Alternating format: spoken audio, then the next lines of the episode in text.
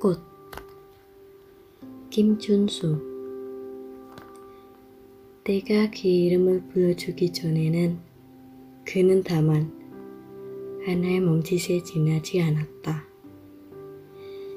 내가 그 이름을 불러주었을 때 그는 나에게로 와서 꽃이 되었다. 내가 그 이름을 불러준 것처럼 나의 잎빛깔과 향기에 알맞은 누가 나의 이름을 불러다오. 그에게로 가서 나도 그의 꽃이 되고 싶다. 우리들은 모두 무엇이 되고 싶다. 나는 너에게, 너는 나에게 잊혀지지 않은 하나의 눈짓이 되고 싶다. Halo, aku Yola. Puisi yang baru saja kalian dengar adalah puisi berjudul Kot atau Bunga karya penyair asal Korea Selatan bernama Kim Chun Soo. Puisi bunga ini merupakan salah satu karya beliau yang paling terkenal loh. Nah, sebelum membahas puisi ini lebih lanjut, aku mau ngenalin penyairnya lebih dahulu nih. Nah, Kim Chun Soo merupakan penyair Korea Selatan yang lahir tahun 1922 di Tongkyong. Dulunya, Beliau menempuh pendidikan di Departemen Seni Universitas Nihon, Jepang. Beliau pernah menerima beberapa penghargaan yaitu ASEAN Free Literature Award di tahun 1959 dan South Gyeongsang Cultural Award pada tahun 1966. Hebat bukan? Nah, karya yang pernah beliau terbitkan jumlahnya juga sangat banyak loh. Dan yang paling terkenal salah satunya yaitu puisi kut ini. Setelah mengenal Kim Chun Soo, Semakin penasaran kan dengan makna puisi ini? Nah, judul puisi ini sendiri yaitu bunga atau kut. Hal yang terlintas dalam benak kita setelah mendengar kata bunga, sebagian besar merupakan hal-hal yang cantik, indah, dan menawan.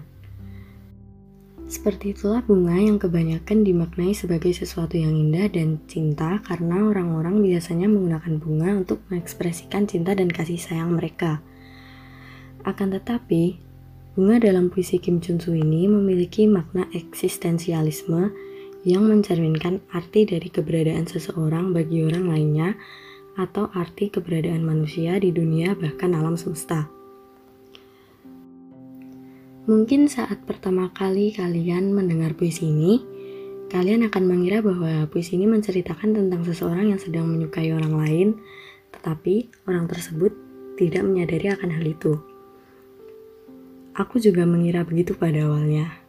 Tapi, puisi ini secara keseluruhan menceritakan bagaimana manusia yang pada awalnya tidak memiliki makna dalam kehidupan masing-masing menjadi pengisi kehidupan satu sama lain dan menjadi sebuah bunga yang berarti dalam kehidupan mereka. Bagian yang paling menarik dalam puisi ini menurut aku sendiri yaitu bait ketiga dan keempat. Mengapa? Karena sangat relatable dengan kehidupan.